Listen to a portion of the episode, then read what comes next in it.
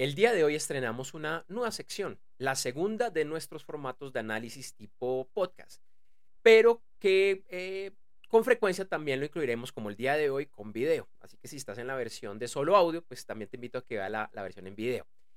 En este segundo formato, eh, bueno, lo hemos llamado Internet con resultados by Gerentes 360. Y hoy empiezo explicando un poco acerca de este nuevo formato. Desde el año por allá, 1997, bueno, yo todavía estaba en el colegio, he tenido presencia constante en Internet, eh, a través de negocios míos y asesorando a terceros. He tenido fracasos, incluyendo alrededor de más o menos unos 15 años, una quiebra muy fuerte de mi empresa, pero también he tenido muchas victorias. En todo este tiempo, bueno, o durante este tiempo, eh, entre otros, estudié ingeniería de sistemas y computación, que es mi carrera profesional, y realicé una especialización en e-commerce. También escribí un libro llamado Estrategias de Internet y he sido columnista de importantes medios, conferencista y docentes en esta temática principalmente. Es un tema pues que lo conozco, que lo he estudiado y que me gusta, me gusta compartirlo. En este recorrido también entendí la importancia, lo clave que es que la gerencia, desde lo más, más alto de la organización, la alta, alta gerencia, entienda en y aplique los conceptos de negocios en su presencia en Internet. Internet con resultados by Gerentes 360 busca precisamente hablar de esto, de Internet como un negocio, entendiendo el rol que tiene la gerencia, cómo evitar errores desde la gerencia, cómo trascender a esos errores y mucho más. En algunos de los episodios voy a traer incluso casos de la vida real casos que nos han pasado a nosotros, en los cuales realizaré crítica, crítica constructiva frente a, lo que ha sido mi experiencia, bueno, y de pronto experiencia de otras personas que hacen parte de Gerentes 360. Y no es criticar por criticar, no, es para añadir valor, para que todos aprendamos. Te invitamos de una vez a que conozcas acerca de nuestra crítica, ingresando a www.gerentes360.com barra lateral crítica. Pero bueno, ya entrando en materia, hoy voy a iniciar con uno de los temas que diría que es más reiterativo en los negocios relacionados a Internet eh, y que como, bueno, usualmente es mi estilo, voy a jugar algo de, eh, de abogado del diablo. Y es que cuando falla una página web, cuando falla un e-commerce, cuando no están funcionando las redes sociales, el email marketing, la pauta, etc., etc., etc., ¿de quién es la culpa? Sí, piénsalo, ¿de quién es la culpa? También cuando hay demoras, cuando las cosas no salen a tiempo. La página web se demoró, el e-commerce se demoró, cuando el costo es mayor que lo que te habían dicho inicialmente, cuando te cobran por cada elemento adicional y tampoco te lo habían dicho, ¿quién es el culpable? ¿O quiénes son los culpables? La respuesta es sencilla. Y tú ya lo sabes. Obviamente es culpa de la agencia. Es culpa de la agencia. ¿En serio? ¿Realmente si es culpa de la agencia? Y es que te diría que culpar a la agencia es lo fácil, es lo simplista. Por eso te pregunto, y en este momento, más que con el corazón en la mano, incluso con los sentimientos, con la realidad, con los hechos, cabeza fría, sin emociones. ¿De quién es la culpa? En todos estos años que te decía que he trabajado con Internet, e incluso hace muchos años, muchos, muchos años, tuve una empresa que medianamente éramos agencia. No nos definíamos así, no nos llamábamos así, pero frente a lo que hacen hoy en día las agencias, pues seguramente teníamos una que otra tarea que era de agencia. Pero bueno, en todo este tiempo, y, y desde que soy consultor, desde que escribí el libro, dado clases y demás, he podido hablar, trabajar con cientos, sí, cientos de agencias de todo estilo tamaño, diferentes precios, valores y obviamente diferentes resultados. De entrada, es cierto, he conocido agencias costosas, reconocidas, que te lo puedo decir, son un desastre. Claro, somos humanos, vamos a fallar ocasionalmente, es lo normal, es esperable, tiene que ser así porque es la vida. Yo no esperaría que los errores sean mínimos, pero, pero, eso, pero eso, eso pasa. Sin embargo, cuando me refería a ese desastre, me refería a ciertas agencias que realmente son malas, son perversas. Ahora, también me he encontrado con varias agencias pequeñas, económicas, con menores pretensiones. Algunas incluso se definen como boutique que realizan unos trabajos ejemplares. Sí, es cierto, también he encontrado agencias pequeñas que no son buenas. La primera conclusión para aprender a contratarlas es que el tamaño, el costo, los valores adicionales no necesariamente son indicadores de los resultados a obtener. Es posible que sí, pero también es posible que no. Por otro lado, los clientes, las empresas que contratamos a las agencias, bueno, y en general a los proveedores de Internet, las, eh, las soluciones de Internet, usualmente buscamos que nos resuelvan todo. Llegamos con necesidades básicas. ¿Y qué puede ser una necesidad básica? Hey, necesito una página web. Oye, necesito un e-commerce. Necesito unas, un manejo de redes sociales. Y para mí, la experiencia me dice que eso es un concepto muy vago, que las agencias necesitan más información para trabajar. Y bueno, lo cierto es que usualmente piden un poco más de, de información, pero esa información que proveemos los clientes suele ser corta y escueta. Frente a esta realidad, yo incluso digo que las agencias hacen milagros. Claro, tampoco eso es una regla de oro, pero lo cierto es que las empresas no suelen ser los mejores clientes. Y ojo, de pronto esto te está pasando a ti. Revísalo sin corazón, revísalo sin sentimientos. Para contratar una agencia, es básico entender muy bien lo que queremos lograr, cómo va a impactar el trabajo de la agencia en nuestro negocio, en nuestros empleados, clientes, en nuestra cultura y mucho más. Que responda, ojo con esto, que responda a nuestra visión, metas, nuestros KPIs, indicadores y en general a nuestra estrategia. Y este elemento, la estrategia, debe ser definido por nosotros los clientes, no por la agencia. Entonces, segunda conclusión, es que para obtener los mejores resultados y que perduren con el paso del tiempo, se debe crear una estrategia. Y esto de entrada es responsabilidad del cliente, no de la agencia. En un episodio a futuro voy a hablar un poco más de esto, va a ser una de las temáticas a abordar porque esto tiene más profundidad. Eh, lo que decía es que me he encontrado con, muchas agencias y, acá es algo absolutamente lógico entre cliente y agencia. Te contrato porque quiero vender más y eso está totalmente bien, es absolutamente obvio. No encontrar al primer cliente que contrata una agencia para decirle, oye, es que quiero que me ayudes a vender menos. De pronto, si la quiere quebrar o algo así, pero, pero no lo lógico. ¿Y qué es lo que pasa acá? Ya acaba mi, eh, mi observación. Eh, no siempre las agencias manejan acá un tema numérico. Bueno, vamos a vender más, pero ¿cuánto es vender más? ¿Qué es lo que necesitas de mí? ¿Cuál es ese esfuerzo que vamos a, lograr? Entonces empezamos sin un objetivo numérico claro. ¿Qué es lo que queremos lograr? ¿Cuánto vamos a crecer? Eh, ¿Cómo vamos a saber si vamos a lograr o no el objetivo? Entonces, esto, por llamarlo de alguna manera un poco coloquial, hace patinar a las agencias y hace que las expectativas del cliente no sean claras y con el tiempo haya algo de, decepción. Acá es donde quería jugar un poco del abogado del diablo y diría que esto no es 100% culpa de la agencia, pues de entrada no es su razón de ser. Qué bueno que lo tuviera. Sin embargo, este es un tema que de entrada pienso que no es tanto de su resorte.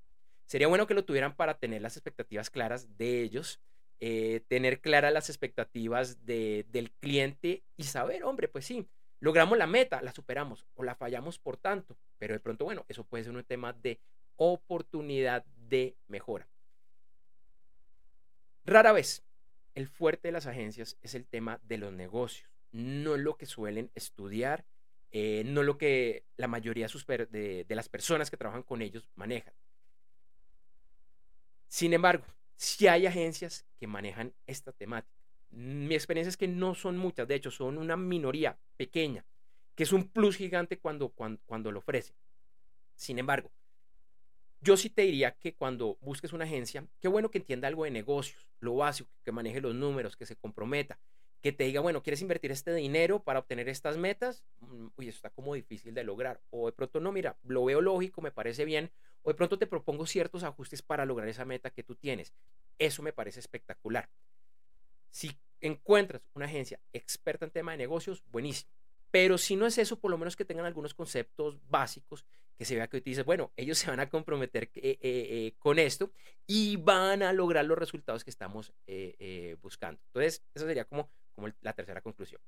Ahora, sobre la cuarta, tú como cliente, y esto es muy importante para aprender a contratar las, las agencias o la agencia. El cliente debe estar encima de los resultados, de los problemas, de cuando no se logran las metas y lo que toca corregir, porque insisto, el error es parte de la ecuación. No es posible trabajar en un ambiente perfecto, eso no existe, así no es la vida. Entre otros, tú como cliente debes estar eh, encima, ese es el primer garante. ¿De qué? Entre otros, de los tiempos, de los compromisos que se cumplan. Eh, por ejemplo, que cuando existan atrasos, no sean por culpa tuya. Mi experiencia también me dice que la mayoría de atrasos, no todos, pero usualmente cuando se atrasa un proceso, cuando se, atrasa, por ejemplo, el montaje de un e-commerce, de una página web sencilla, es más por el lado del cliente de la agencia. ¿Por qué? Porque de pronto quizás no fueron claras las expectativas al inicio y el cliente no sabía que tenía que hacer eh, ciertas tareas, entregar unos textos, entregar fotos, entregar una cantidad de cosas. Entonces es cuando se empieza a atrasar. De la misma forma, también el cliente debe entender dónde pueden estar ciertos problemas, ciertos atrasos. Eh, uno de esos es con el tema de las incompatibilidades tecnológicas. Usualmente, cuando un e-commerce se atrasa, tiene que ver también con esto. De pronto tu empresa tiene un sistema ERP, un WMS para el manejo de la bodega, en fin, y entonces la integración no fue tan sencilla porque no hubo conexión. Claro, tú podrías decir nuevamente, pronto si fue la agencia la que te implementó eso, ellos han debido analizar eso. Sí, pero nuevamente yo te invito a que esto lo manejes tú directamente y tú seas el primero que pone como, como esos punticos eh, para que esto eh, eh, funcione. Que hagas un estudio profundo. Seguramente en algunos de estos temas puede que estén fuera de tu alcance, incluso así tengas un departamento de tecnología, puede que esté algo fuera de lo que usualmente ellos manejan. Quizás necesites de un experto que maneje otras temáticas para que esto funcione y lograr cuánto vamos a crecer, eh, cómo vamos a saber si vamos a lograr o no eh, eh, el objetivo. Entonces, esto, por llamarlo de alguna manera un poco coloquial, hace patinar a las agencias y hace que las expectativas del cliente no sean claras y con el tiempo haya algo de decepción. Acá es donde quería jugar un poco del abogado del diablo y diría que esto no es 100% culpa de la agencia, pues de entrada no es su razón de ser. Qué bueno que lo tuviera. Sin embargo, este es un tema que de entrada pienso que no es tanto de, su resorte. Sería bueno que lo tuvieran para tener las expectativas claras de ellos, eh, tener claras las expectativas del cliente y saber, hombre, pues sí, logramos la meta, la superamos o la fallamos por tanto, pero de pronto, bueno, eso puede ser un tema de oportunidad de mejora. Rara vez, el fuerte de las agencias es el tema de los negocios, no lo que suelen estudiar, eh, no lo que la mayoría de, de las personas que trabajan con ellos manejan. Sin embargo, si hay agencias que manejan esta temática mi experiencia es que no son muchas, de hecho son una minoría pequeña, que es un plus gigante cuando, cuando, lo ofrece. Sin embargo, yo sí te diría que cuando busques una agencia, qué bueno que entienda algo de negocios, lo básico, que maneje los números, que se comprometa, que te diga, bueno, ¿quieres invertir este dinero para obtener estas metas? Mm, uy, eso está como difícil de lograr. O de pronto, no, mira, lo veo lógico, me parece bien. O de pronto te propongo ciertos ajustes para lograr esa meta que tú tienes. Eso me parece espectacular. Si encuentras una agencia experta en tema de negocios, buenísimo. Pero si no es eso, por lo menos que tengan algunos conceptos básicos, que se vea que hoy te dices, bueno, ellos se van a comprometer eh, eh, eh, con esto y van a lograr los resultados que estamos buscando. Entonces, esa sería como, como la tercera conclusión. Ahora, sobre la cuarta, tú como cliente, y esto es muy importante para aprender a contratar las, las agencias o la agencia, el cliente debe estar encima de los resultados de los problemas, de cuando no se logran las metas y lo que toca corregir. Porque, insisto, el error es parte de la ecuación. No es posible trabajar en un ambiente perfecto. Eso no existe. Así no es la vida. Entre otros, tú como cliente debes estar eh, encima. Ese es el primer garante. ¿De qué? Entre otros, de los tiempos, de los compromisos que se cumplan. Eh, por ejemplo, que cuando existan atrasos, no sean por culpa tuya. Mi experiencia también me dice que la mayoría de atrasos, no todos, pero usualmente cuando se atrasa un proceso, cuando se, atrasa, por ejemplo, el montaje de un e-commerce, de una página web sencilla, es más por el lado del cliente de la agencia. ¿Por qué?